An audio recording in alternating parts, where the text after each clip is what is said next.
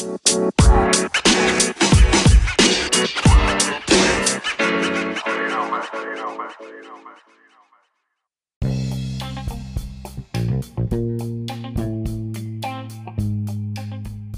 hey, hey, hey, hey.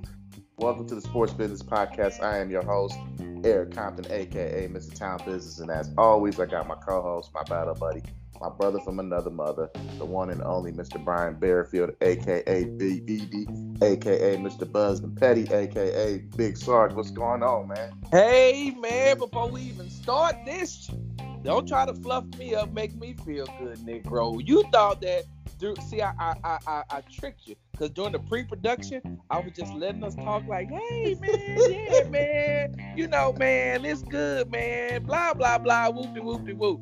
No, Negro, you must have thought that. And look, hold on. And what I'm about to say, it's gonna take you too much to go back and edit me out. So, oh well. uh, don't try to come on here all happy go lucky, knowing that you was crying on Sunday with that San Francisco 49er gear on, trying to act like, nah, man, that wasn't never my team anyway. You know what? I I should have put in a call to uh who was them two who who, who beefing with E40? E40 and who? uh, Rich Rod. Yeah, that's his name. Yeah, Rich Rod. I think that's his uh, name. Richie Richie Rich or something. Rich, yeah, Richie Rod. I think that's his name. Don't, but the two the two rappers out of the Bay. I should put in a phone call to them and let them know that you ain't representing Oaktown the right way. Is that what y'all call it? Oaktown? The town. The town. oh, the town. Hey, listen, hold on. Me, That's my man's name. let me call Marshawn Lynch and tell him that you ain't you ain't uh, taking care of your To my- chicken. You, I'm not preparing my chicken. you out here taking uh, using your chicken to buy San Francisco 49ers gear. You thought we just gonna let you make it on that? Man, first of all, you already talked to me about this on Monday, so I thought this was past news. And Oh, I didn't talk to you about it on the podcast though.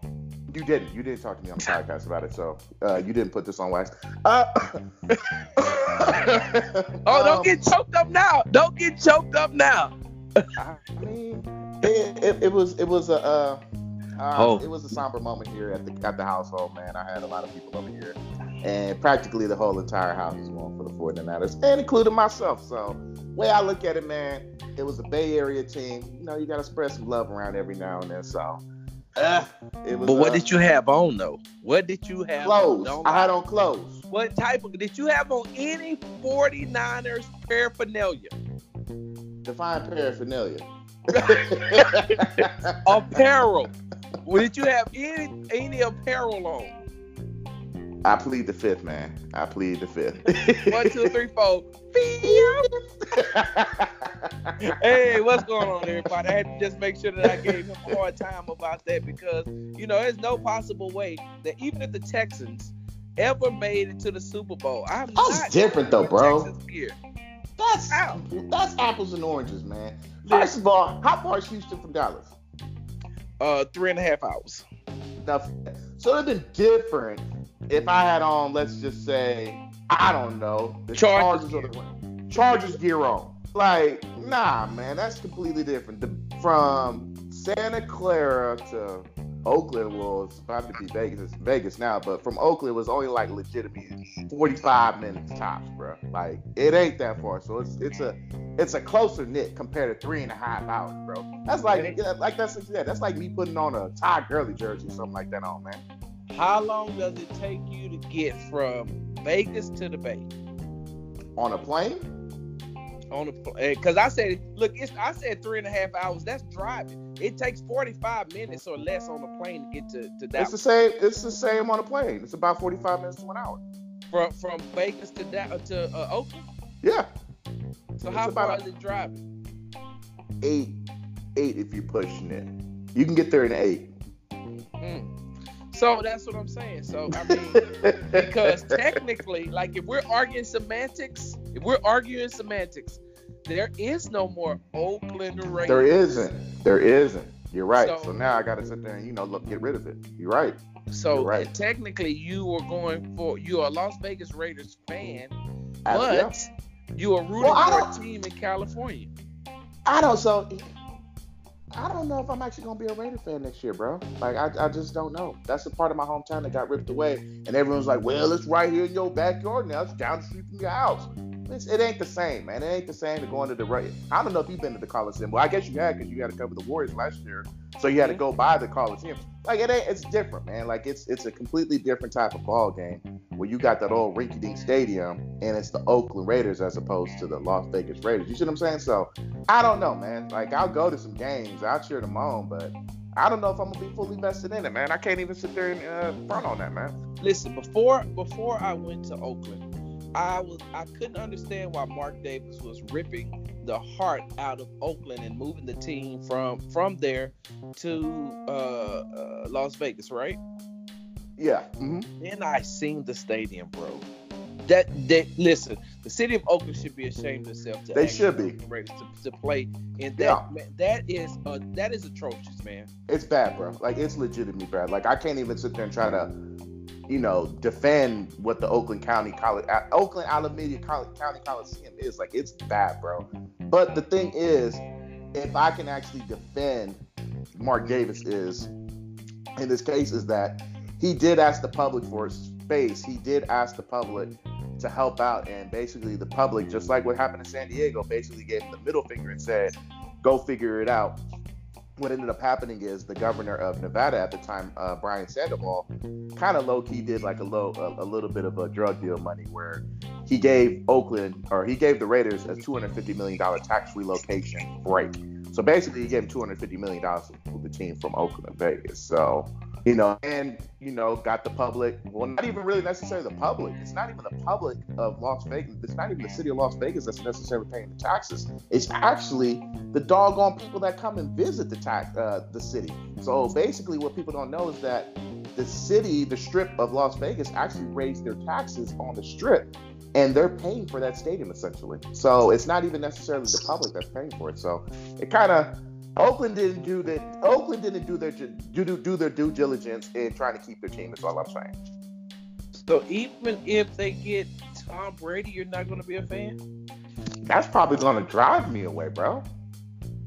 Oh, I don't yeah. think it's from there either. I think that Tom Brady should go to either team in Los Angeles, and I don't care if it's the Rams or the Chargers. He just needs to go there so he can start building more of the TB12 brand, like kind of like what LeBron did.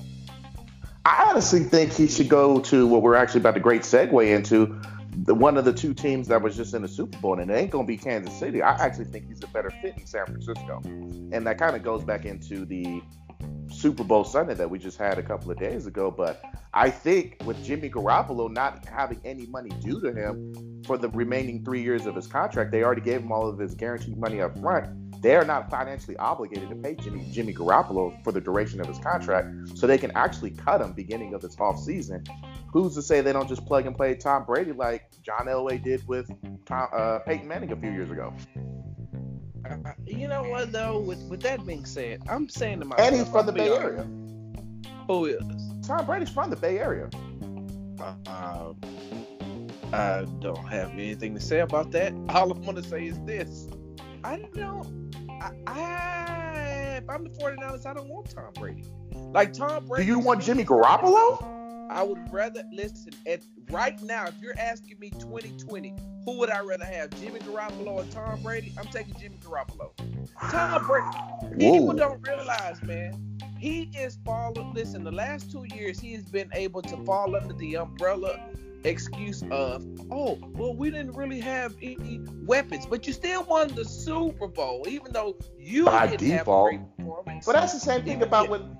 But okay, well, if you're going that that route, then what can we say about that last one that Peyton Manning won? He looked terrible, and he rode the coattails of Von Miller and Demarcus Ware. And what did he do right after that? He called it quits. So that's what I'm saying.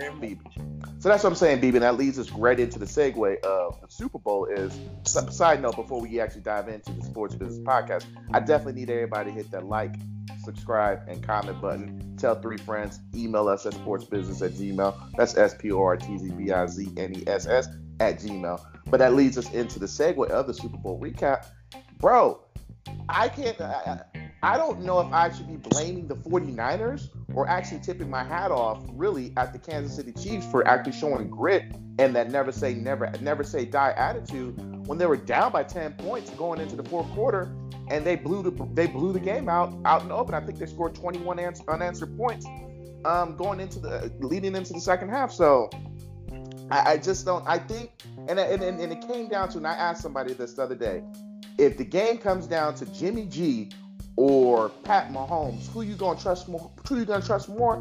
Everybody was a unanimous pick of that Pat Mahomes is the guy that you want with the final, with the last two minutes on the clock, with the football in your hands. And we had a flip where it was Jimmy G, and he out there threw an outlet pass on fourth down like he was doggone Kevin Love, about to get sacked. I mean, it looked bad, bro. And so I guess the question is, was it bad coaching? Was it just resilience by the Chiefs, or was it just a little bit of a nice little concoction of just everything, all of the above? Kind of like a little bit of all of the above. When I, I think so too. Well, you know, now that I've had time to go back, I've actually watched the game again and looking at that game. I don't want to say that Jimmy G, and I'm going to use the 49ers at first. I don't want to say that Jimmy G played a bad game. He just he played bad in spurts. He waited he waited until certain times to play bad, and it seems like and, and everybody honed in on when the pressure got tighter on him he played just a tad bit worse. But you also have to look at it from a Kyle, uh, look at it and, and, blame Kyle Shanahan as well because there's no possible way that uh, George Kittle only touches the ball four times. Was he targeted six times and, and caught four and for four balls? Yeah, which is like the best tight end in the game. Best tight end Yes, so he called. He had 36 yards receiving on Sunday, and you would say, okay, that's just one bad game. We understand. No, for the three games, the the uh, three games in this postseason for the San Francisco 49ers, Kittle has a combined 71 yards. There's no possible mm-hmm. way you have an All-Pro Pro Bowler with only 71 yards. He has a total of eight catches for 71 yards. That is an offensive play calling uh, offensive play calling uh, uh, problem right there. And I know that uh, Jimmy G missed him on some of the passes.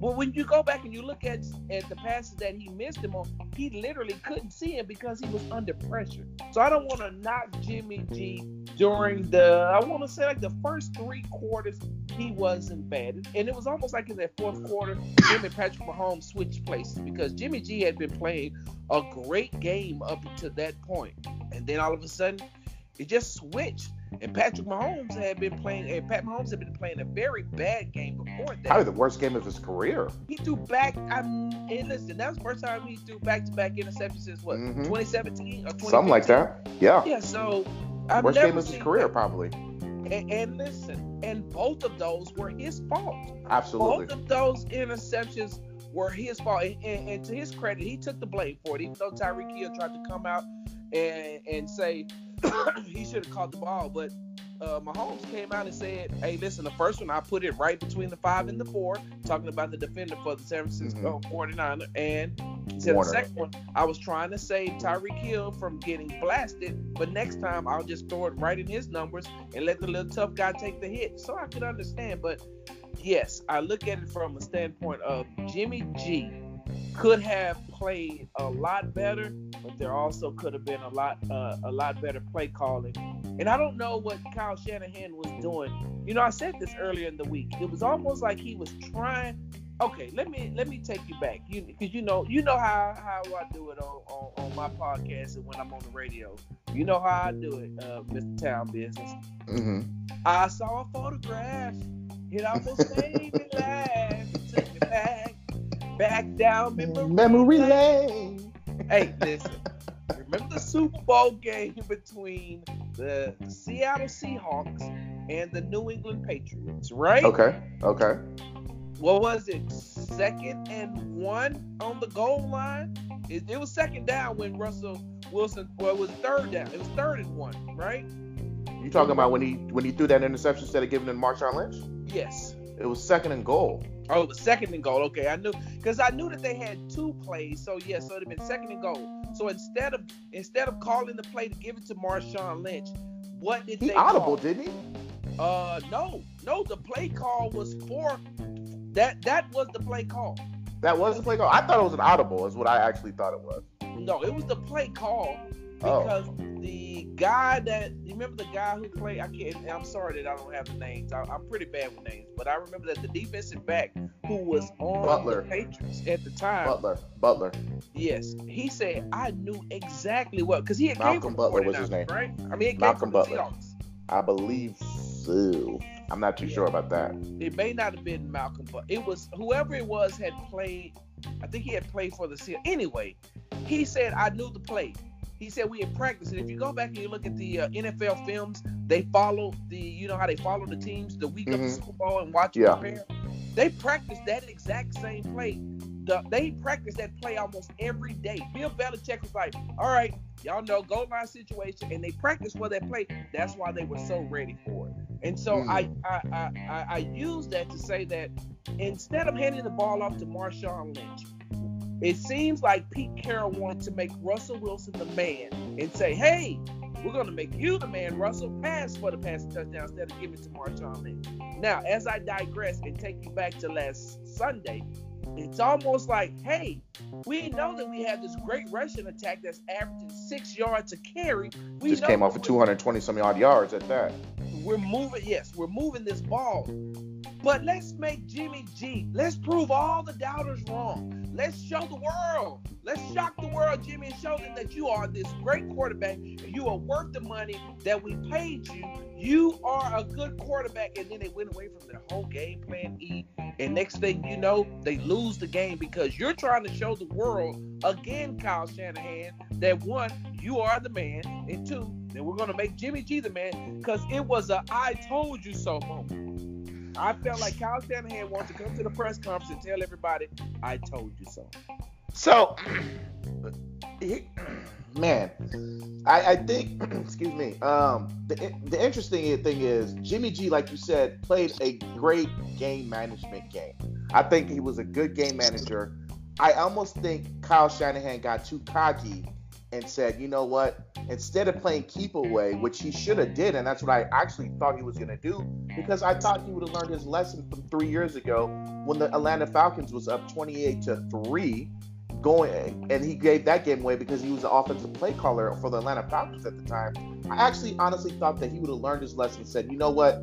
Let's get the Super Bowl win Let's. It, it, doesn't matter how ugly that we win this thing. Let's just get this win and get out of here and go back to the Bay Area and turn up. But no, he only called two rushing plays.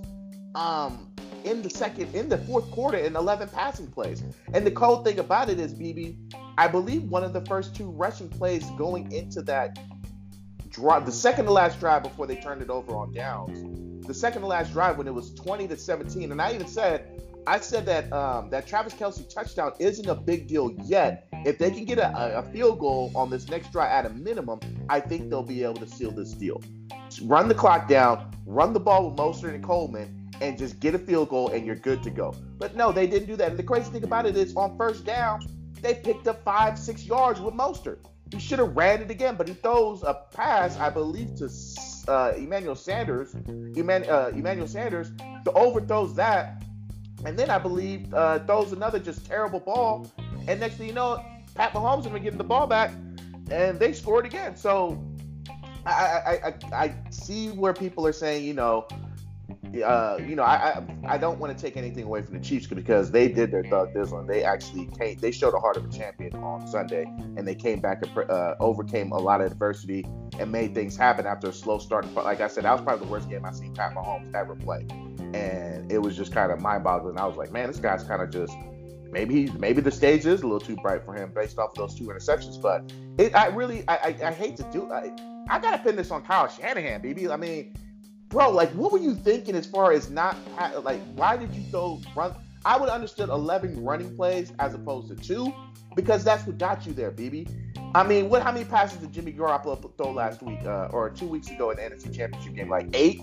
The yes. time before that was like 16 or 17. So, I mean, the arm was cold as it is. So you can't just sit here and start slinging the rock around and just expect. I, I just didn't understand that, man. So I, I think at the end of the day, the Chiefs won, the 49ers lost, and Kyle, I, I, don't know. I think this is some type of like, you know, you got players that like Nick Anderson misses those two free throws and just never was the same. I think this is going to kind of be the same thing with Kyle. I don't know if he can come back from this, man. I, I, don't think so either. I called him earlier earlier this week. I called him the uh, the Tony Romo. Uh, I call him the Tony Romo of NFL coaches, and you know I'm a huge Dallas Cowboy fan. And Right. It, it didn't hurt me at all to say that he's a Tony Romo fan, because Tony Romo could never get it done in the big games, no matter what. He still couldn't get it done, and I could make a ton of excuses on why he couldn't get it done. But at the end of the day, it's, it comes right back to it. It's just it's it's it would have been an excuse. So Kyle Shanahan, I don't listen. I'm gonna be honest with you. I, I, I I've said this a million times, and I'll make it a million and one right now. In 2016, the Dallas Cowboys played a third or fourth place schedule, like a third or fourth place schedule, if I'm not mistaken. And that's when they had Dak Prescott and Ezekiel Elliott. They went 13 and three Mhm. right? The next year, the Eagles played that pretty much that exact same schedule and went to the Super Bowl and won. The next year, the Rams played that schedule. Remember that? And went to the Super Yeah. Bowl and lost. And this year, the 49ers got a chance to play that that um, schedule and they went to the Super Bowl. I don't see them going back because if you look at the last two participants, you know, before the San Francisco 49ers, the Eagles haven't the Eagles haven't looked good since their Super excuse me, that Super Bowl appearance, neither has the Rams. Yeah. And so with, with that being said, Kyle Shanahan just blew his chances as a head coach to ever go back. I don't see the 49ers going back. They're not made up or built like that. They caught everybody by surprise this year, kind of like how the Rams did the year before that and the Eagles did the year before that, but they're not going to catch anybody off guard. And Jimmy G was exposed just like Jared Goff got exposed last year in the playoffs. At the end of the season in the playoffs, Jared Goff got exposed.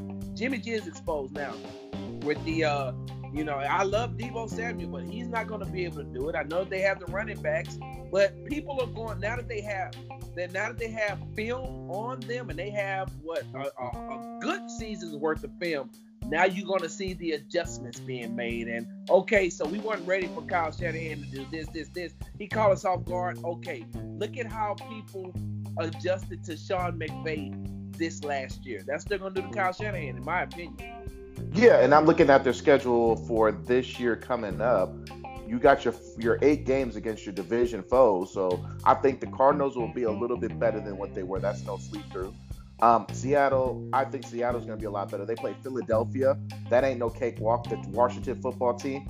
Who knows what Dwayne Haskins will look like? Buffalo, that's a playoff team. Miami showed out towards the end of the season. They they they turned it up a little bit. They played Green Bay. Uh, they played Dallas. They play the Patriots, and ain't no telling what kind of Patriots team they got. And then they also play the Saints. So I'm looking about three or four games off rip that are that those aren't cakewalks. Can I, Um, let, me side note for a second, uh, E. what's up? You you you, men- you just mentioned a team that I think that people should stop for a second, just stop and realize the impact that this one team had on the entire 2019 NFL season. Uh, ni- uh sorry, 2020 NFL postseason. Bro, You talking about the Bills? no. If the Miami Dolphins does not beat That's what I'm saying. the Patriots at the end of the season, The Patriots would have had a home, home a bye. The world would have went through went through New England. Miami didn't beat them. exactly. So Miami had more wins in December than the New England Patriots did. exactly, and so that right there, that was the domino that set off everything else that uh, that that caused the uh, Kansas City Chiefs to win the Super Bowl. Because if not, then if, if, if not, they get that first round bye, and then Yep. Kansas City would have had to go there. Correct? Yeah, it would have. That's what I'm saying. So, my, I'm not saying Miami's a playoff bound team, but they do got three first round draft picks. They got something in brewing down there, and it looks like uh, Mr. Flo- Brian Flores. Ain't, he looks like he knows what he's doing. So that's what I'm saying. I'm not saying that they're, they're going to beat the 49ers or anything like that, but that's definitely a game that you might want to circle and not take that lightly. So I'm looking, like you said, I'm looking. Uh, it's very, very hard outside of the New England Patriots. Who can you legitimately say that's been back-to-back Super Bowls? I think Seattle did it, but they they lost the second time and they haven't been back, and that was almost four or five years ago. So it's not an easy task to do unless you're the New England Patriots. And the way it's a it's a hard salary cap league. The, the, the parity in the NFL is very very close. So you know, it ain't. It's not a gimme for them to even get back and win their own division, let alone going to the Super Bowl. So we'll see what ends up happening. But I definitely think, um, I don't know, man. I definitely think that it's going to be not as easy as everybody thinks. And I, I, I said this during the pre uh, pre-production, maybe. Jimmy Garoppolo ain't got no money guarantee coming up. This the rest of all of his money's been cashed out. So technically, the 49ers can cut him and go on and try to find somebody else. Do you try to go all in with a Drew Brees who's a, who's a free agent this year? Do you try to get Teddy uh, Bridgewater, uh, you know, Taysom Hills out there? I mean, I wouldn't go get Philip Rivers. Or do you try to get a get the hometown kid who's from San Mateo and try to get Tom Brady back out to the Bay Area and see if he can uh, rub some magic? So, I mean, I personally would start looking around and look and say, hey, if we don't owe this money th- money to this dude and we can get away from it, I mean, to be honest with you, BB, Cam Newton might be able to come out and come off the book. So there's a lot of interesting pieces that's out there, man. So I don't know. I think I would probably look and see if I can get one of those type of quarterbacks, especially if you get a guy like Cam Newton and you can get him 100% healthy and put him on like a one year deal. I don't know, BB. I think that's worth the risk, man. Man, I so woof. I man, listen, I, I, I don't know. It's going to be one of those uh one of those interesting off seasons. And you mentioned the name, bro, that I would not touch. He couldn't start for me on, on Madden. He couldn't start for me if I was starting a Pee Wee team, not at quarterback. If I need everything else, of course. But Taysom Hill, I don't know why people are putting so much stock into Taysom Hill. He's going to be a 31 year old starting quarterback after Drew Brees retires. That's they're gonna try to make him right. He has That's the plan. good at quarterback at BYU when he was healthy his two years. Because look, I I equate him being at BYU the same. Look, there's some people that have played college football that I have been like, dang, how long were you there? Like Donovan right. McNabb seemed like he was at Syracuse forever, right? Chris Weinke, right? Uh, what is the guy's name? Oh my God, he's the receiver for the Raiders who played for Clemson. Oh, Renfrow, Hunter Renfrow. How long was how long was Hunter Renfrow at Clemson? Wasn't Tajh Boyd his quarterback at one point? He had I Tajh believe so. Boyd. He had uh uh Deshaun Watson. Yeah, I'm like, how long has Hunter Renfrow been there, bro? It seems like he was there forever. And so that's how I felt about Taysom Hill being at, at BYU. And even when he was healthy, he was still a below average quarterback. he's a gimmick guy, so he's a gadget player. I don't know if I, I don't know if I would have him as an every down quarterback. But if Sean Payton is so high on this dude, I mean, who, who are we to try to guess what Sean Payton got to say? But uh, I don't know. I, I I would move on with Jimmy G, bro. I'm not even gonna lie. Like, I just don't think he's got it. And I said it because here's the thing: he got paid off of four games.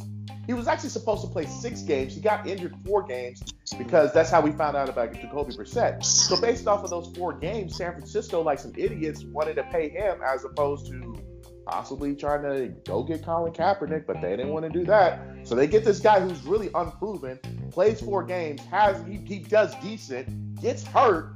They sign him, gets hurt again against Kansas City last year, blows his knee out. They go three and thirteen. Then they sign him to this big old fat contract, and he lays an egg in the Super Bowl. B. I, it's just too many red flags with him, bro. And it's just too many red flags dating all the way back to New England of is this guy durable? Yes, he played a full season this year, but if you take away that that stout defense that they had, you took take away Mostert, uh, Breida, and Coleman, and Kittle. I mean, can this guy like he he literally showed me this past Sunday? You cannot give this guy a football and be like, "Hey, bro, I need you to win me this game," because it's gonna fail epically. He doesn't Maybe. have the it factor, bro. He doesn't. Maybe it's just the initials. There's another JG that resides in California that's just as terrible, and that's Jared Goff. Maybe it's just in the initials, bro, because they both laid eggs in the Super Bowl. They both are below average quarterbacks who are only good because of their head coaches and the systems. Now, uh, I know because before we move on, and I know we got to talk about the Chiefs because there's no possible way we cannot pump them up. I mean, yeah. do you, wait, hold on. Do by any chance do you have any Kansas City Chiefs gear before I start talking about them so you can put it on right now and you can be I like that's been my team. That's been my team the whole year. Anyway, If I had a if I had a Priest Holmes jersey, maybe. man, listen, I'm gonna tell you, E, my heart hurt during that game, man. To watch to watch Richard Sherman be done like that, man. I just I didn't want to see him go out like that. E. he got he got toasted, bro. he looked terrible. Not only did he get toasted, he just looked like he wasn't. The, he looked like a shell of himself the whole Yeah. game. And I knew, listen, I knew coming into the game that that that that uh, Kansas City Chiefs offense, those wide receivers were going to give him trouble. But I thought that Robert Saleh, the defense coordinator for the 49ers, could scheme him better, knowing that. Listen, uh, He ain't got I- the wheels. And that's what I'm saying. Do you remember that play? I think it was to Sammy Watkins. He Sammy That double Watkins had move? defense. Do you remember seeing that play a week earlier with Davante Adams? It was the exact same play. It was the exact same route on that deep pass, and it, I know it was garbage time when that happened, but it was the exact same route. It was a double move, and he got he was looking left, and Sammy Watkins was going right, and he was like a half a second behind. So yeah, Bro, it looked like uh, you remember on the Players Club after uh after Ronnie got beat up. It's like, did you even pinch the like well, he didn't even. He just looked terrible. He just looked out of place. there was point. There was parts where I believe there was another play where Tyreek Hill catches the ball, and Sherman doesn't even like go to defend the ball. He just sits there in the flat, waits for Tyreek Hill to get the ball, and he kind of stands still flat-footed, and he kind of lunges towards him, and he's basically holding on for dear life for help to come on the way because he doesn't want to get burnt out by Tyreek Hill. So he kind of kind of plays like a zone defense where you kind of shade him to one way because you know the help is there. It was really really weird to see that because as a defender, as a DB, you're kind of taught to you know if you can attack the ball, you attack the ball. But he was flat-footed, probably about three to five yards. Three to five yards behind or in front of Ty- Tyreek Hill, No, no, no, no. E, E, you said it right. By three to five years. Three to five- late. three to five years too late. Um, and he just he just looked it just didn't look cool. It was just like, all right, you're giving up the pass and the yards, and you're just hoping you don't get burnt on the yards after catch. Like it just didn't make sense, BB. He should have attacked the ball. I, I, I remember That's this exact same play. If he'd have broke quicker on the ball, that's Right.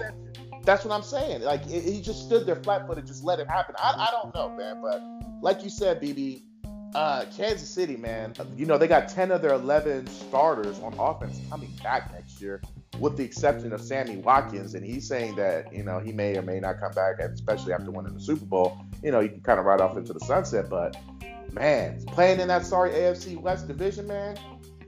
And you got almost practically all your starters coming back. I don't know, bro. I think they might be able to run it back, man. Man, hold on now. Because in the AFC West, if they got the, the Broncos in the AFC West, right? Come on, man. Cut it out, bro.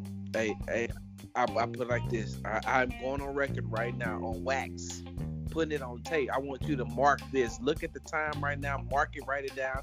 Put it in your safe at the crib where you got your Deion Sanders throwback San Francisco 49er jersey. Put it right there next to your Jerry Rice chicken helmet, mm. Popeye chicken helmet. next to your Joe Montana bloody sock in the A- uh, A- NFC 1981 championship game when he threw the all your San Francisco 49er paraphernalia. I need you to mark this and, and, and put there. Bro, Drew Lock is going to change the dynamics of Cut it out, man. Cut it All out, right. man. I'm telling I- you, not besides just him because you know the words of Jeezy either. I to Not say, because besides him knowing words of Jeezy and everything else, man, cut it out, man. Who you gonna throw the ball to? I- hey, listen, hold on. Courtland Sutton is not bad, bro. Okay. Courtland Sutton, and they got a good running attack with uh, uh Philip. Yes, Philip Lindsay is not bad, and, and listen, they're going. They, they could pick up another. You know, they could pick up another receiver, but I watched him play in person. Who runs the football operations? John Elway. I rest my case. You know what? I almost, I almost, you know, took everything I said back, but I'm going to stand by what I said. I said what I said. It's above me now. And Drew Lock, hey, listen, man, let me tell you something. Snowman, bitch. I ride two seaters. I used to have something. but now I got a whole lot of area. Okay, okay. No, I, I no, no, no. So you got that. You got the LA Chargers where uh, nobody even in LA want them. That nope. San Diego Chargers don't want them to come back, so they just homeless in a home in a brand new stadium that they got to use the silent count on. No. Uh, the Raiders, no. Like, ain't nobody running through the Chiefs. There, no one's touching the Chiefs. Okay, maybe they may split one with the Broncos, but outside of that, I mean, who? Okay, so the Texans, they're they did, did the best they could. Who knows what the Patriots going to look like? I mean, there's a lot of ifs, ands, or buts in the AFC as opposed to NFC. You still got a lot more, a couple more established teams. The AFC is a crapshoot, and I ain't gonna lie, bro. I can't see anybody touching these boys. Like they will win at least ten games next year, just off barring any crazy injuries. They will win ten games next year. They will be the AFC division, uh, AFC West division champions. I can tell you that right now. Yeah, yeah, I can see that. And and you know, I didn't mean to, you know, to stray us off, but when you said about the AFC West, I just got a strong feeling that that, that the Denver Broncos are going to be good. But getting back to what you was what you originally brought up, yes, Kansas City Chiefs, man, they are one of those teams. I, you know, I'm happy for Terrell Suggs. Yeah, me too. That, you got your rings. Yeah, Chiefs too. Yes, I'm, I'm happy for because that that solidified his place in the Hall of Fame. I'm happy. I think so. The Honey Badger that he yeah. got his ring. You know, I I I, really I like Frank Clark too. Yeah, I like Frank Clark because he talked trash. Yeah, and he back it up. Yes. Um, I was really impressed. I mean, and I'm just going off the, you know, I'm just I'm just saying about the things that I was impressed by the Kansas City Chiefs. I was impressed that uh, offense coordinator Eric Bieniemy and head coach Andy Reid took what they learned. See, this is the problem that I have when it comes to, you know, this is the problem that I have when it comes to the Texans. Mm-hmm the Texans to me are not consistent when it comes to offensive play calling. Because one week they'll look like this offensive juggernaut that cannot be stopped. And then the next week they look like this methodical machine that you're like, oh, am I playing Tecmo Bowl again? I'm playing PlayStation with a Nintendo controller. I mean, yeah. that's how it looks. You know, it's on again, off again when it comes to the Texans. So uh, one thing that I was happy about the Kansas City Chiefs offensive coaches did, they said, okay, the week prior, what I mean, two weeks prior, Mike Vrabel says, hey, listen, Mike Vrabel, which is the head coach of Tennessee Titans, said, okay, mm-hmm. Andy, guess what? You're going to beat me. You're not going to beat me with Patrick Mahomes and in his arms. I'm not going to let you have Travis Kelce. I'm not going to let you have, uh, I'm not going to let you have Tyreek Hill and uh, Mecole Hardman. Y'all are not going to beat me with this track team. If yeah. you want to beat me, run the ball. So what did Andy and Eric say? Okay, oh. we'll run the ball. Yeah. And they started running the ball, and they, you, you know, they had a, a good rushing game. Uh, they had a, a, a, formidable rushing game in order to open back up the passing lane. At some point, Mike Vrabel was like, "Okay, they get too many yards on the run." So, yeah.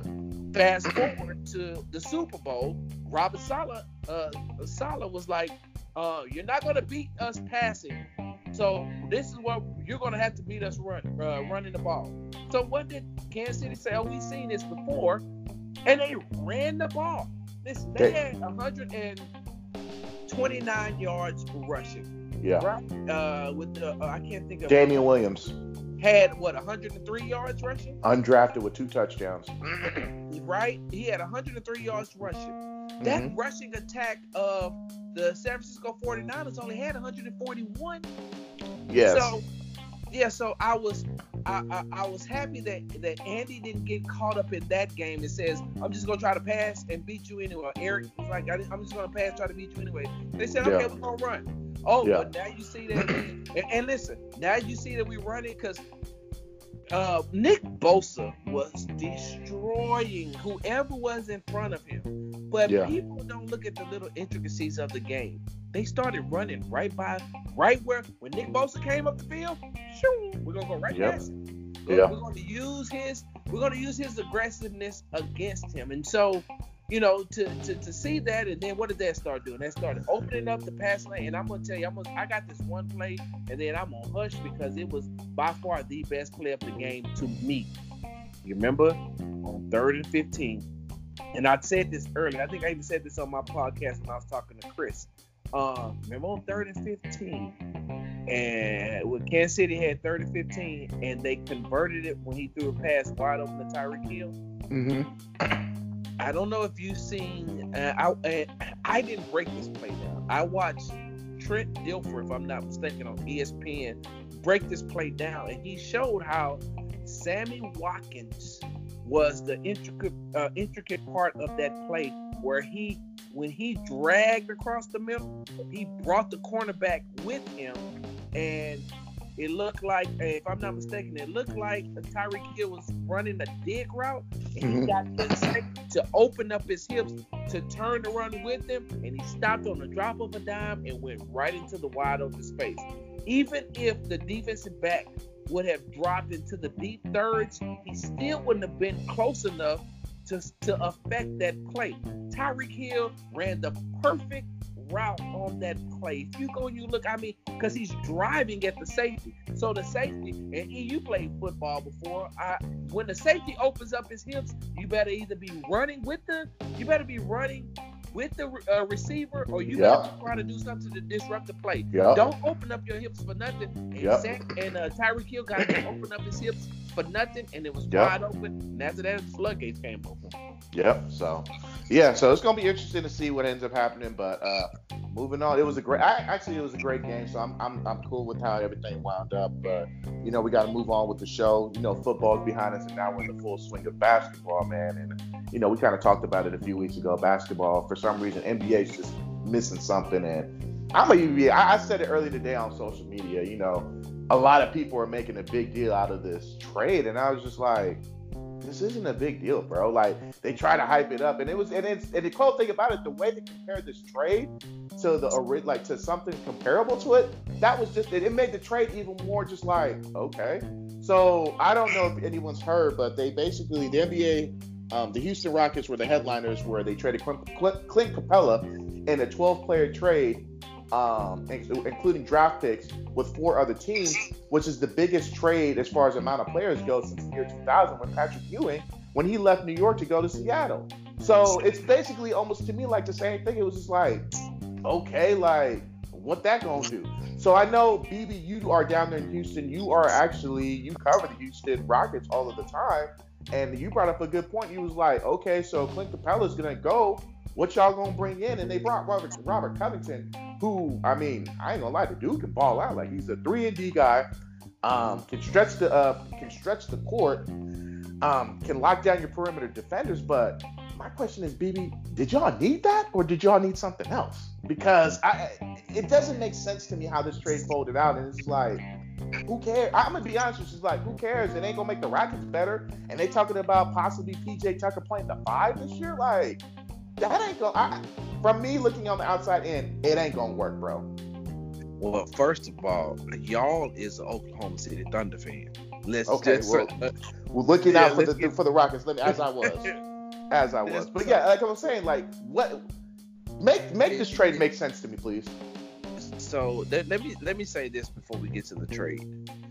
The small ball that the Rockets are playing, and by far they are getting abused on the boards by double digits. They get they got beat I think last night by 15. Uh, mm-hmm. by 15. I'm talking about in the, in the rebounding department. They they, they uh, yeah, they had uh, the Hornets had 15 more rebounds than they had mm-hmm. the night and before then the, that when they played against the Pelicans, the New Orleans Pelicans. They lost Sunday. their rebounding yeah. battle by yeah by 20 and at one point they had out rebounded the pelicans had out rebounded the rockets by 30 but yep. here's the thing in this small ball uh this small ball era that the houston rockets have ventured off into something that mike d'antoni has been wanting for a long time they're turning they're they're turning people over at a rapid rate. They are causing a they lot of turnovers. turnovers. Yeah. And, mm-hmm. and, and not only that, in the, in this last three games, they're three and zero oh in this homestand that they just had. They beat they beat the Mavericks, the Pelicans, and the Hornets. Yep. And in those three games, good scrimmage they, games. Good scrimmage oh, games. Hey man, you got to play more. Oh, well, hey, that's what uh, I'm saying. It's a good, it's a good time to test the theory out. Is what I'm saying. Yes, in those three games, they had less than 20. The, the Rockets had less than 20 turnovers, but they had 36 steals. 36 steals in the last three games. They had 14, yeah, because yeah, I know they had 14 on Sunday, and then mm-hmm. they chipped in another 11 or 12 last night.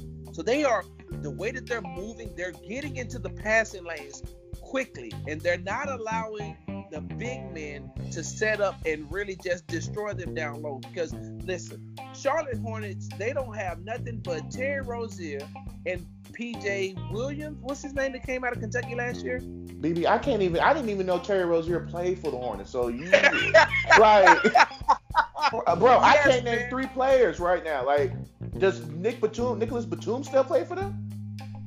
I don't think Nicholas Batum still plays for them. Does Frank Kaminsky play for them still? Frank the Frank Tank? Yeah. I don't think that Frank the Tank plays for them, man. Well, there you have it, ladies and gentlemen. I can't name three people that play for the Hornets. You really can't Michael Jordan. Michael uh, Kidd-Gilchrist is he still on the team? So I'm gonna tell you this: they have because Cody Zeller plays for them. Bro, there's like how many Zellers that play on the, in the NBA? Nick that's like that's like does is, Hey, listen, Nick Batum is still on the roster, but okay. see, last night Michael Kidd-Gilchrist didn't play. Okay. Biyombo didn't play, so they actually have an okay. Bismack Biyombo. yeah, yes, but PJ PJ Washington. Remember him from uh, the uh, uh, University of Kentucky from last year? Okay, okay, yeah, yeah. He's a monster. I mean, and I thought that he, they would take advantage of him a little bit more being down in the paint, but they did not. And so, okay. Um, so what they're doing is, but what the Rockets are doing is they're not allowing people to, they're not allowing the big men to set up and do that, which has worked has worked the last three games. Now they're gonna have they have a big test coming up here against the Lakers on tomorrow night, and that the, if the Lakers aren't anything else, they're big. They got That's Anthony Davis, Phil McGee, Dwight Howard, Davis, Dwight Howard, even LeBron. LeBron, LeBron, yep. Kuzma is six eleven. Yeah. And so they have that that's where it's going to be like okay but but i mean in in their defense though i mean they uh the lakers don't have any ball handlers anyway i digress they don't they don't, they don't. so yeah. it and so with, with with that being said though I, I was just gonna say this and then I'll, I'll be quiet i i'm with you uh i'm with you mr town business i don't know how long small ball can last and so i'm not and that's what i'm saying i'm not big on on Robert Covington. I'm not sold on him. Is he a great defender? Yes, he is. Is he shooting 36% from the three point line? Yes, he is. And I'm pretty sure that he can come in and fit in that system. But you're giving up a guy who averaged 14 points and 14 rebounds a game. At one point in an eight game stretch this season, he averaged 20.5 rebounds. So bringing in Covington, yes, it's going to open up the lane. You get another bench player in Jordan Bell. I just don't know if that can last in a seven-game series. And the one thing that Coach D'Antoni keeps harping on is, well, the Warriors did it. Remember the Warriors had the death lineup? He said this in he said this in the post-game press conference. I mean, you remember now, the Warriors went small with Draymond playing the five, and they were good. And I'm saying to myself, now not the Warriors though. The Warriors had four players that could kill you at any given time. Y'all Did he forget that Kevin Durant was over like just about a seven footer? See what I'm saying? That and that's what I'm talking about, man. It's like you you know you got. And here's so so so I did not to cut you off. You I did hear that so I, I heard that I heard that snippet where he said, yeah, the Warriors, the Warriors did it. But here's the thing, BB, the Warriors also during their run had a Zaza Pachulia. They had an Andrew Bogut. They had a Boogie Cousins. They had um, uh, JaVale McGee. So they closed the game with the death lineup, but they didn't play practically 48 minutes with everyone under the height of six eight. Like at they played the death lineup in spurts and they closed out the game in spurts, but if I'm not, if I can think about it literally off the top of my head, using that death lineup, Steve Kerr probably only used the death lineup as his starting five. Probably, he probably, you could probably use it on count on one hand how many times Steve Kerr has actually used the death lineup as a starting lineup. So this whole notion that Mike D'Antoni thinks that small ball can work for 48 minutes, I don't know, bro. I don't know if that's gonna work, and it's gonna be very, very interesting. like you said, I think Tyson Chandler, who's going into his what 18th year, I think he's Yeah. the tallest player on the team. So you Yeah. got somebody, and and I and correct me if I'm wrong, I don't see him getting a lot of quality minutes from the games that I have seen that involve no, the Houston Rockets this year. No, I'm pretty sure not- he's. he's I'm pretty sure he's- overrun, bro. That's what I'm saying. I'm pretty sure he's getting a lot, a whole lot of DNP. So, what do you do with Tyson Chandler? Do you keep him or do you give him? Do you flip him for somebody for a team that can use him? Um, so I, I don't know what they plan on doing. Jordan Bell, he's a six seven, six eight power forward, but he's not height. And like you said, it is going to be interesting. This is it Friday or Saturday when they play the Lakers? Tomorrow, Tomorrow, tomorrow night. It's going to be very, very interesting to Thur- see. Thursday night for the people that's listening. yeah, Thursday. Yeah, so it's going to be very, very interesting to see what how, how you got practically a seven foot front court lineup is going to handle against everyone under six eight. And I know it's probably going to be a little bit faster, and they're going to be able to run those passing lanes. But when you got a freight train of LeBron James, who's a beast and a freak of nature, who can handle like a one, I don't, I, I don't know. And that's not so. Let's take the Lakers out. You can roll on over to the other side of the town with the Clippers. They got Montrezl Harrell. You know they got uh, what's the guy's name that they the Lakers gave to the Clippers? Uh, that uh, Zubac or something like that. yeah, He's pretty good. Um, they got length over there too. Paul George and Kawhi Leonard. They ain't no. They're, they're not some tiny itty bitty mighty mouses out running around here too. So you got that. now You got but well, here's the thing though. So, but they're not so. To, to the, the, the caveat in all of this though, the Rockets aren't done just yet. So let me give you two names that I'm hearing that could possibly be headed towards Houston. Kevon Looney or Tristan Thompson. If they if they can get Cleveland to buy him out, he may be in a Rockets uniform sooner than you think. I could see uh, Thompson over Looney. I think they're gonna keep. They just signed Looney to a big deal, but I could see them. The Warriors are trying to get under the luxury tax cap too. So Which is Ah. one of the reasons why the Rockets made the move that they made. At the end of the day, you know, because Clint Capela wasn't as bad as people tried to make him out to be. It's just Tillman Fertitta didn't want to pay all that money. So as soon as he got rid of him, Gerald Green, and Nene, he got twelve million dollars under the cap. So that's Yeah. what he's looking at. The bottom line is that, and you know, and, and shout out to Gerald Green because if it was Gerald Green waived his no trade clause in order for the whole deal to happen. Yeah. And he did it because I mean he's injured. He's out for the year. yeah, So wherever he's gonna go, I forgot who picked, who got it, but they're gonna buy him out, and then he's gonna rehab, and then he'll be right back with the Rockets like he was going to be with the Rockets the next Yeah. year. yeah. So we'll see. yeah. So we'll, we'll see what ends up happening. So I'm and I think be. Clint Capela, hold on, I think Clint Capela is gonna be really good for Trae Young in Atlanta. I didn't even know where he ended up going. I just know he was part of a four-team deal because there's so many. yeah, he was- went to Atlanta. but like there were so many moving pieces, and it was just like, okay, who's playing on first? Who's who's on second base? Like I heard about it, and I was just like, okay, I knew the teams: Atlanta, uh, Brooklyn, Minnesota, Houston. They were all involved, and I think Houston gets an extra draft pick at the end of the day too. They get They a get- from they get a- from Atlanta. Yeah, they get a first round draft pick or something like that too. So um, the way Atlanta's going, I don't know if it's for this year, if it's next year, and I don't know if it's protected or not. Um, you know, that might turn into a lottery pick. Um, I think it's a first round draft pick if I'm not mistaken. So if it's unprotected, then Houston might have won this deal just because Atlanta, I think, is the worst team in the East. So they have they're up for possibly uh, between them and Golden State getting the number one overall draft pick. So ah, it'll be interesting to see. Um, but yeah, I, I just and I'm not and I'm not the biggest Clint Capela fan, but I also believe in if you got somebody that's giving you what 14 and 14 a game, maybe you said Yeah. 14 Especially in the Mike D'Antoni system where Russell Westbrook and James Harden are ball dominant. yeah. Uh, 14 14 ain't you ain't finding too many people walking up and down the street giving 14 14 a game, and everyone knocks on Clint Capela like, well, can you run an offense through him? No, but if he's out here catching lobs and cleaning up the boards and giving you put back dunks, I mean that's what seven seven 14 is seven baskets. Okay, so if you give him four, so he gives you about three putback dunks. Okay, that's that's six points. He gives you a couple of lobs. I mean, that what what else do you want this man to do? Do you want him to start shooting threes too? Like he's doing what he's supposed to do. You know that offense is supposed to roll through him. But I guarantee you, like you said, when he goes to Atlanta, he can clean up a lot of boards for Trae Young when he's out there jacking up the threes. He can bring a lot of boards down too. So, not say I'm not the biggest Clint Capela fan, but I also do believe in quality. And that thing is, my thing is now does Danuel House go to the bench and they bring Covington? They got to start Covington. There's no way you're going to pay him 30 million and you're going to put him on the bench. Like that's that's that's crazy.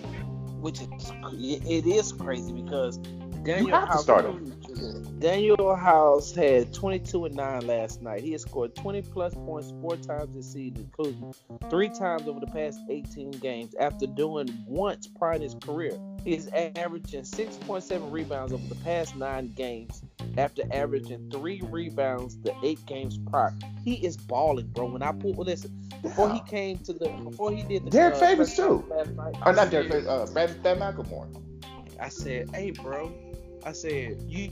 I say this small ball lineup, and I asked him this question during the press conference, but I I asked it to him again so so everybody else could hear. But I was like, hey man, it feels good just to hoop again, right? And he's like, yeah. He's like that. He's like that's. He's like this small ball right here is allowing me to be free and yeah. you know play the game. That's why you notice that his he went six for eleven from three point range last night. So yeah. his but he ha- he's a slasher. He has to get a feel of getting to the basket before you stick him out there on the island. And so, and I mean, I I don't know, man. I don't I don't know what the Rockets are doing. I'm gonna be honest with you. I'm I would not I would not break up this chemistry that I that that you know that had even because even Thabo Sefolosha during his minutes uh, is not playing bad. So you make right. this trade and now you got to find minutes for Robert Covington. You got to find minutes for Jordan Bell. Like you have, unless you know you're gonna get rid of Jordan Bell, but I don't know. Oh, hold on, breaking news. Sacramento, according to Adrian Wojnarowski, I guess it's a Woj bomb. Which, by the way, is like the dumbest thing in the world to me. I hate Woj. I hate saying Woj bomb. I, I don't. Don't then don't like. it's like why do people just? I'm right. Like, wow. So according to Adrian Wojnarowski, okay. Sacramento is trading Dewayne Dedmon to Atlanta for Jabari Parker and Alex Len. Atlanta also gets two second round picks. Bro, watch Atlanta here coming. Man, they trying to build a team around Trae Young.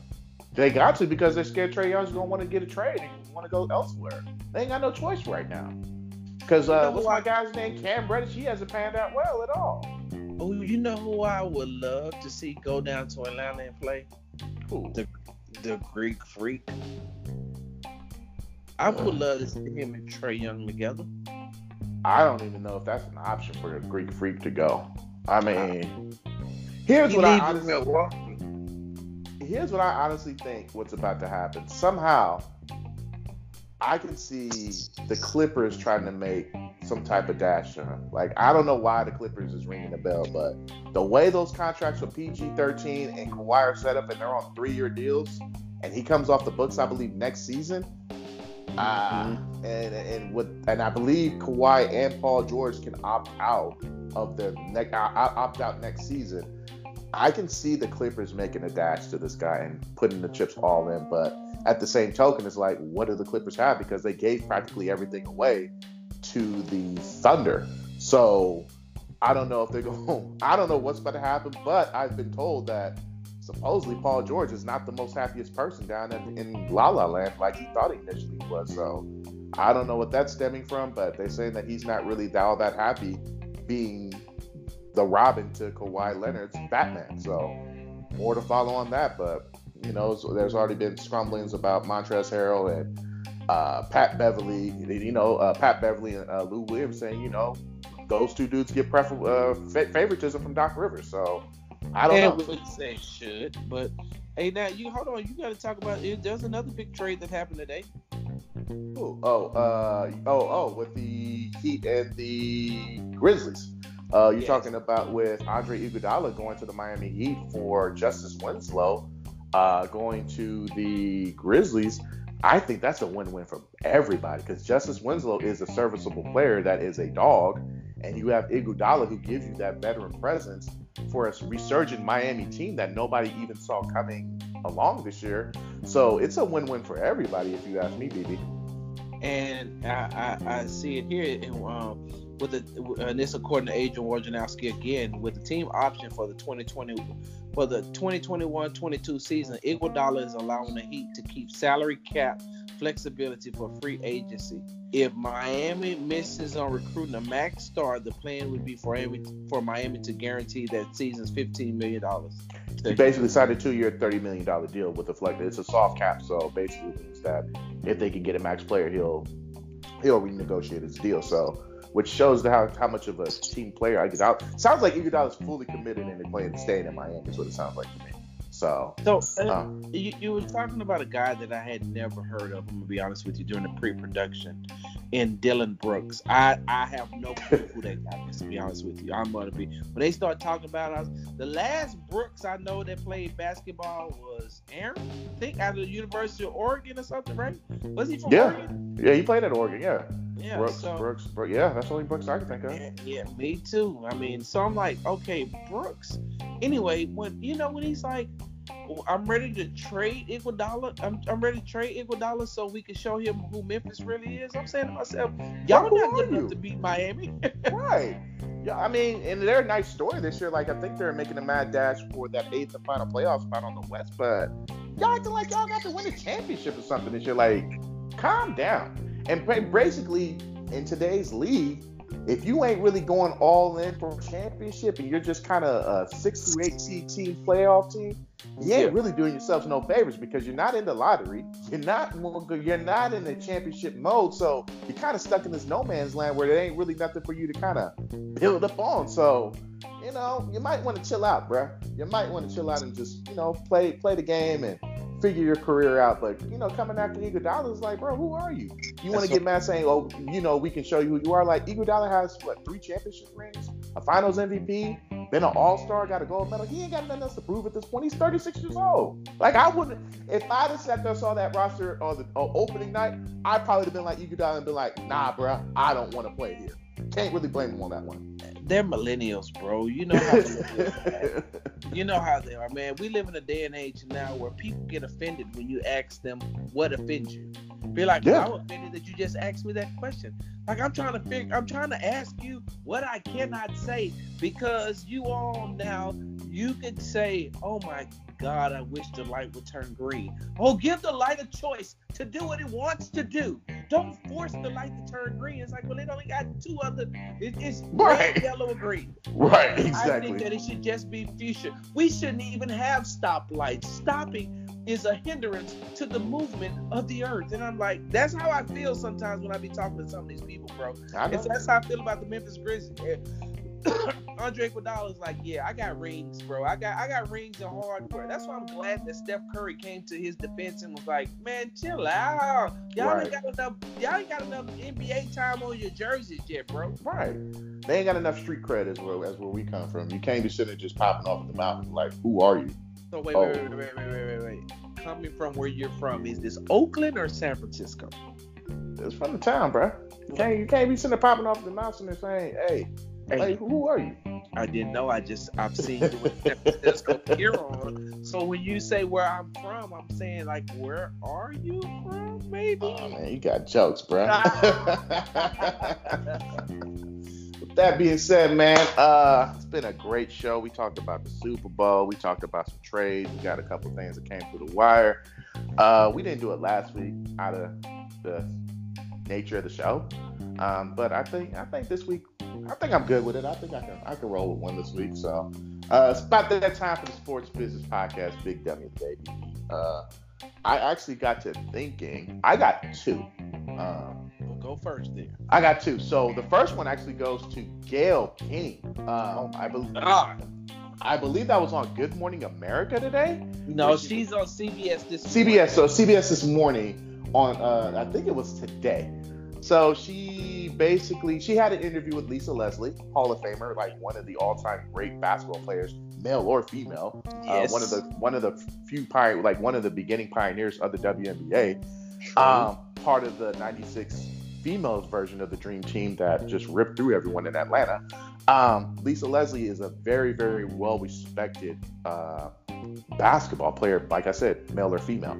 So Gayle King basically had an interview with her where she uh, talked about very sensitive subjects with Lisa Leslie, of all people, about Kobe Bryant's um, sexual assault uh, charges that he had back in 2003, which ended up being dismissed out in uh, Aurora, Colorado. Um, and she basically was like all up on uh, Lisa Leslie's bumper about well, what kind of person was he? Um, you know, he does, you know, he may be your friend, but that's not the things that you saw. Just basically trying to get something out of Lisa Leslie. And Lisa Leslie said, look, you know, Kobe Bryant was a friend of mine. He, um, you know, the times that I, w- I was with him, you know, he he was always a gentleman. Even the times that we were at clubs with him, he was never the type of person that sent me out to go get girls and bring it back over here. Uh, unlike other uh, basketball players that I'm not going to name, who does it? She said that he was always the ultimate gentleman. Gayle King kind of tried to clap back and said that, uh, well, you wouldn't know that because he wouldn't do that in front of you because you're his friend now. And Lisa Leslie said, look, you know, he's a friend of mine. As far as the, every all of my interactions with Kobe Bryant, he was the utmost most respectable person. I didn't see anything of those kinds of things that took place that were alle- uh, alleged against him.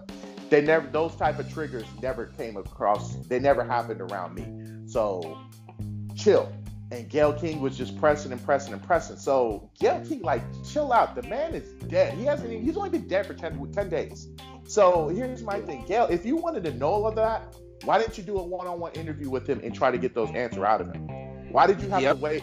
Why did you have to wait and go find and I'm not saying nothing about Lisa Leslie. Like, why didn't you try to go find Shaq? Why didn't you try to get Karl Malone, who was on that team that year? Why didn't you try to get actual legitimate sources that could have sat there and told you what really may have taken place? Why did you go to Lisa Leslie of all people um, to, to, to try to beat some answers out of out of her when she basically she looked uncomfortable trying to answer those questions? So my thing about that is you had to wait till a man passed away in a horrific car uh, uh, helicopter crash with his daughter to try to bring these things out. The man has passed away. So at the end of the day, if you weren't talking about this while the man was alive and trying to fight, you know, speak upon it then, don't say nothing while the man is dead and he can't even defend himself. So Gayle King, you definitely get the big dummy of the day. Like you need to chill. You need to take many seats down and calm down because that is totally disrespectful to the Bryant family and also to all the other families that have been lost because you're trying to polarize something that was already tragic and spin it in a whole different other way that doesn't even need to be done. Let's just respect what Kobe Bryant's contributions was as a basketball player, as a humanitarian, as a filmmaker, as a writer, and as a father. All the other stuff, that's hearsay. We can't, and, and I'm gonna be honest with you, I'm gonna be right here on wax. I'll never sit to talk about whatever whatever happened with his alleged, you know, his sexual assault deal because he ain't here to defend himself. So it's no reason to talk about something that a man can never defend himself upon. So you get this work, and I'll let you have it now, BB. Well, wait, you had two. I got two. You're right. I got two. So it goes in lieu with the Kobe Bryant. So anybody knows I'm a huge sneakerhead.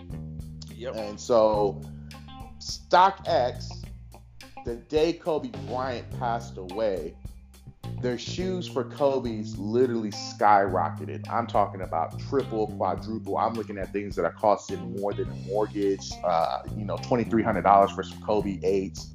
So I got a problem with anybody that tries to profit off of a person's death. And the man wasn't dead but a couple hours, and you jacked your prices up because you knew people who actually, like, really, really loved Kobe Bryant and meant something to them you wanted to jack the prices up to something where someone couldn't even afford it. Because 12 hours prior, Kobe Bryant shoes, and I'm gonna be honest with you, Kobe Bryant shoes are dope. Like he's got a couple of nice models of shoes that I own a couple myself, but they ain't really selling like they sell like a pair of Jordans were, or maybe even some LeBrons would here in the states. Kobe Bryant shoes sell really, really well overseas, like in China, Japan, those types of places. He makes all like that's where the units get sold, moved at out there overseas. His stuff out here, yeah, they sell really, really well, but they ain't like you ain't got to be at Foot Locker on a Saturday standing in line like, yo, let me get the Kobe's. So anybody who sat there and tried to profit off of Kobe Bryant's death for you to try to make a quick buck, that's something that you gonna spend to try to flip another pair of shoes that come out this weekend. Y'all, y'all, you guys really need to reevaluate on how you guys do the sneaker community because flipping shoes for a quick buck and trying to capitalize on someone's death speaks a lot about you, bro. That's all I gotta say. Oh man, I know they had to make you mad because you are a sneakerhead, bro. It's it's ridiculous, bro. It's it's just like it's it's it's cold, man. It, it, it's just super unnecessary. Like you can't sit there and sell a pair of shoes 12 hours before for 180 dollars a, a helicopter crashes and then you try to sell it for eight. What sense does that make? Did Nike have to pull off all his Nike because of that? because of that. Nike pulled off all of their gear, and then StockX tried to make a PR stunt saying, "Well, the money that we're gonna, the money that we were earning was gonna go to the Kobe Bryant Foundation." And I got to think, I said, "Well, how, Sway?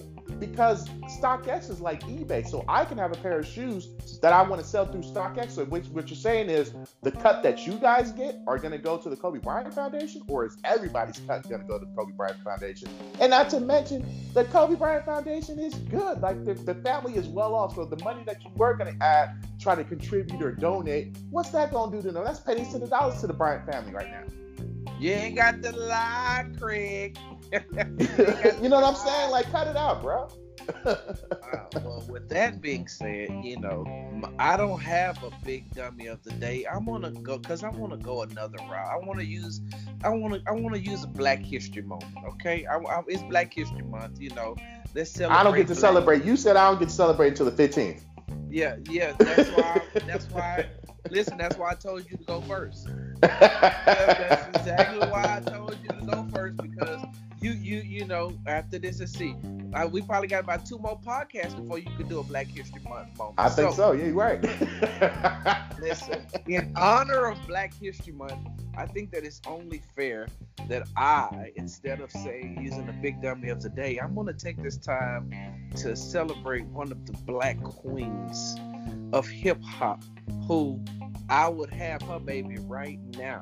You notice I said I would have her baby right now. Um, you know, straight up out of the United States of Texas, one of the finest women I have ever seen in person in my life. And E, before I say her name, let me just say this: the donk is real. The donkey is woo. Hey, listen, she got a wagon, she dragging for real. For real. I don't know if you heard this or not, but Erykah Badu is working on a new perfume that smells like her vagina. whoa, whoa. I don't wear. Listen, I don't wear perfume, but I think I'm gonna buy me a bottle just to see what it smells like. You know, just I'm just trying to get a window seat. I mean, right? So it says, uh, and this is according to Complex.com. Erykah Badu has been working on different items for her new online store, one of which is a fragrance fragrance that smells like her vagina. She announced a new perfume called uh, Badu's P Word in an interview in 10 magazine, which which she said is an ol- uh, olfactory tribute to what Badu calls her superpower. There's an urban legend that my P word changes men. She said the men that I fall in love with and fall in love with me changes jobs and lives. So I started thinking about that. I'm saying myself, she made uh, Andre 3000 change his whole wardrobe, right? D'Angelo was was wasn't she messing with D'Angelo for a little while? No. Did she mess with like Kid Cudi too? I don't know about that. I thought she was messing with D'Angelo for a minute too. I don't. I don't. I know that. I know. She I know about three stacks. I know that. She got a baby by him, and then she got a baby by another.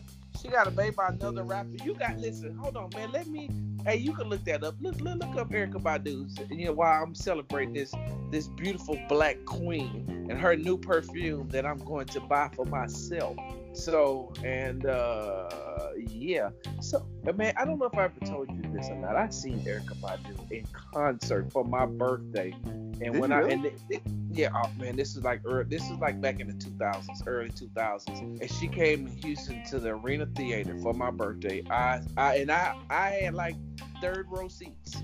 So when she turned to do whatever she was gonna do, I was like, oh my god, she is, cause you know she was Miss Grambling too.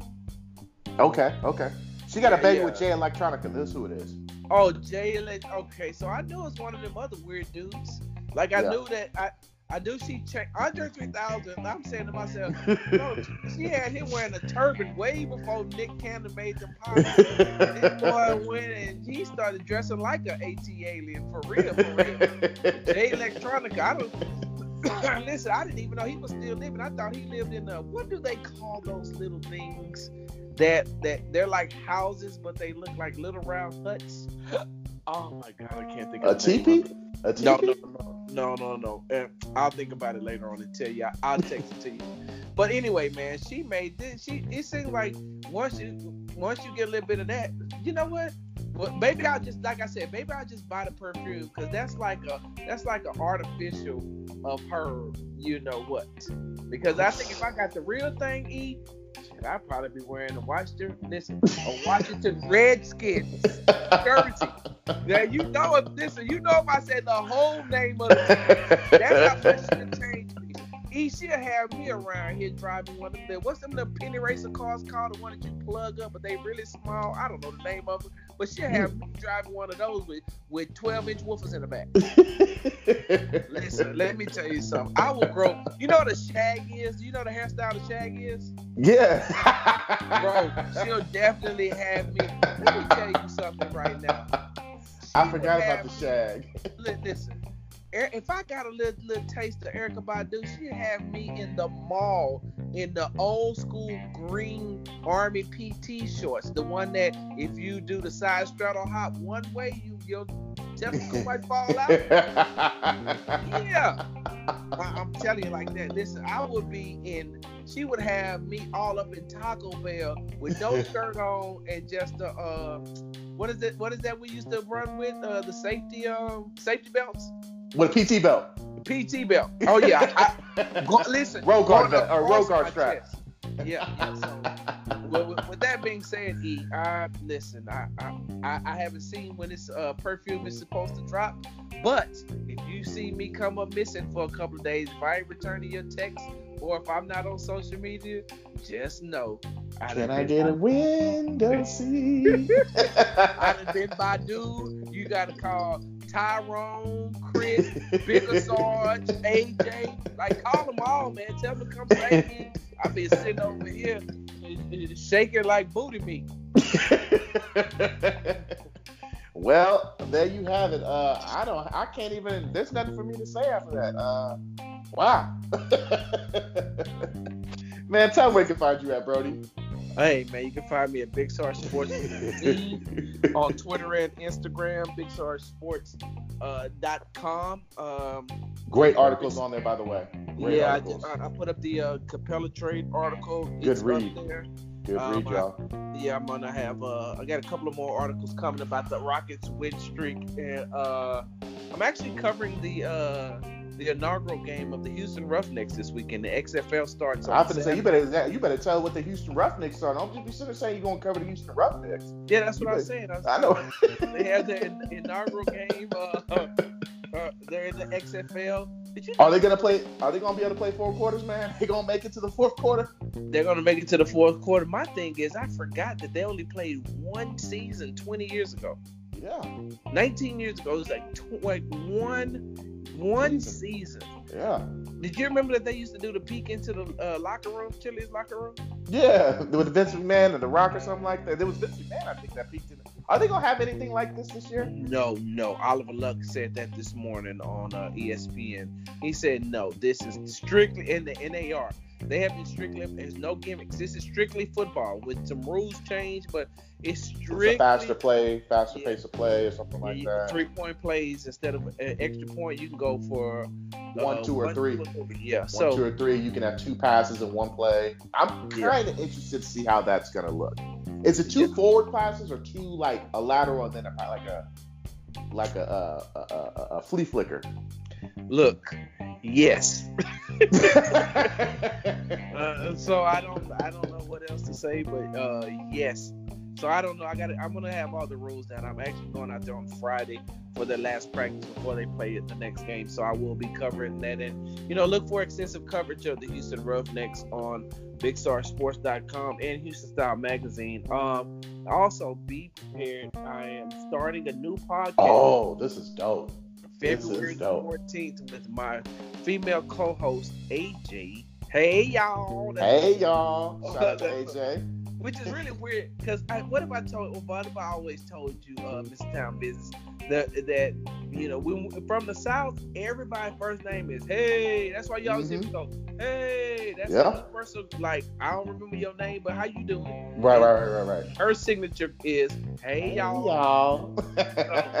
Um, so yeah, so you know, we're starting a new podcast called Buzzed and Petty. Um, I've been putting up the Buzzed and Petty throwback. Uh, we have Buzzed and Petty channel on YouTube, so it's been been putting up some throwback clips of us when I used to do my old sports show. But it's it was a great. Be, that was a great show, bro. Like I missed them days. Yeah, I missed them days. I missed them days, bro. you know, I, I, that's how we got started, man. That's how we all kind of, kind of got established. Yeah, man. And so we're gonna be on that thing, man. It's gonna be uh, you know, it's a great show. We're gonna talk, you know, because we're, we're gonna be petty. We're also yeah. gonna talk about some serious issues, man. I mean, mm-hmm. we talk, you know, we did a little. uh I don't know. Did you see the? Y'all did a, a sneak peek, kind of like a little pilot kind of thing today. Did you see it today? Yesterday? Did you hear what I asked her though? No, I didn't hear that part. I I asked her, like, do women still you know, women once they get up a certain age, do they still drop it like it's hot one time just still got it?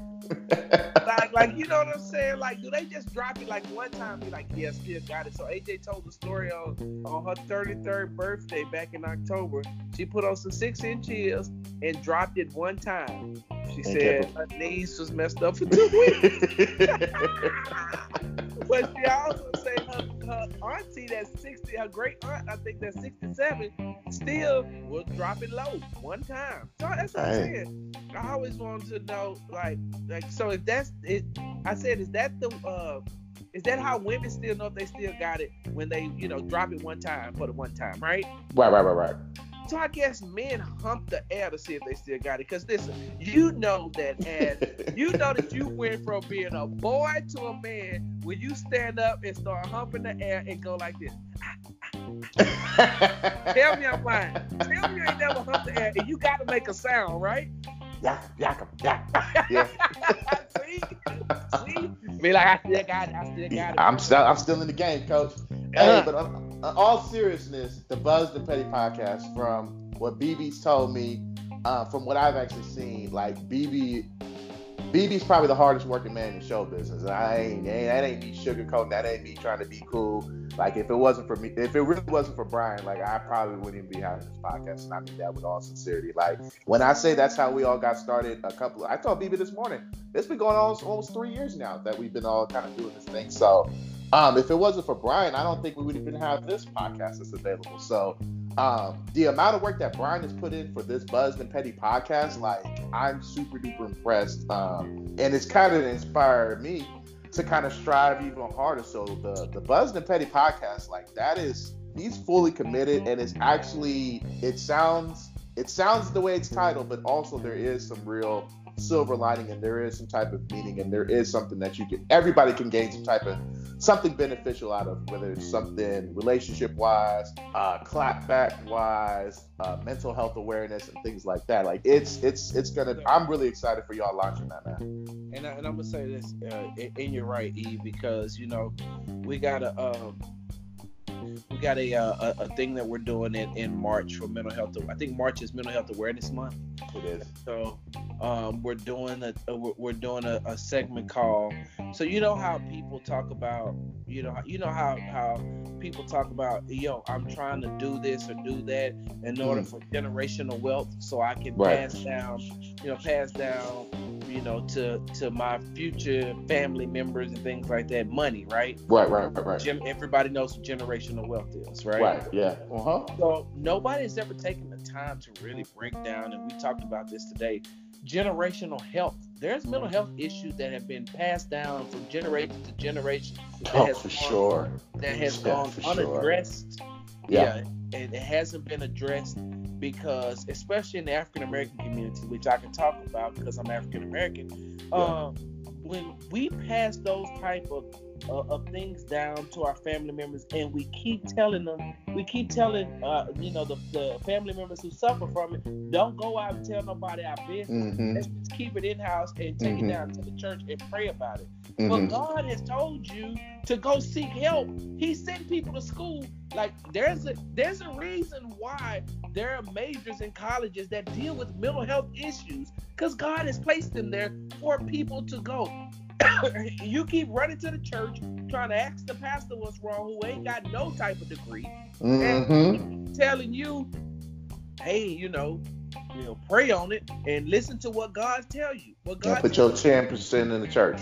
I ain't going there. I ain't going there. But you start to, you know, you start to pray about it. God said, go seek help, and then you redo the cycle all again. Say, well, I'm not gonna talk to the pastor this time. Let me go talk to one of the elders. Let me go talk to, to a know, deacon. one of the deacons. Yeah, so the so motherboard. saying, man. That generational health and all those stigmas and things like that just keep carrying down, and that's why our community is the way it is right now, man. And so I, I I'm just like, it doesn't make any sense. And we're also talking about the end of uh, on the 21st of this month. Mhm. We're talking about Black History Month. It Mhm. does still re- does it mean anything, or is it just a commercialized name now? And don't make so white people won't feel guilty. Mm, mm. Well, I mean, it's hard to say anything behind that. So, um, Brian, like I said, I wish you nothing but success on that Buzz and Petty podcast. Uh, hopefully one day, or hopefully I'll be sitting on it one day with y'all as a guest or anything like that. But uh, you know, until then, we'll we'll figure it out. And then also, um, I believe I, I don't know if I've said this public or not, but I believe I, I think in March we about to go live on YouTube. So we we got a YouTube channel. It just it ain't been no content on it, but it's about to be some content on it. It's it's gonna be dope. So this this absolute this podcast that you're listening to, it will be available on YouTube. So we will be able to be so you can see our lovely faces. Um, and we will uh, do that starting, I believe, the first week of March. We will go live on YouTube. So I think I figured everything out.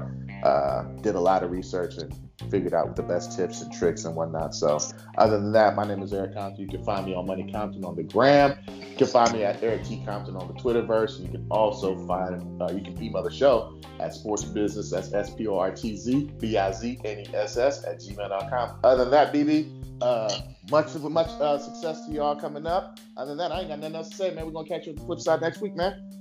I'm out.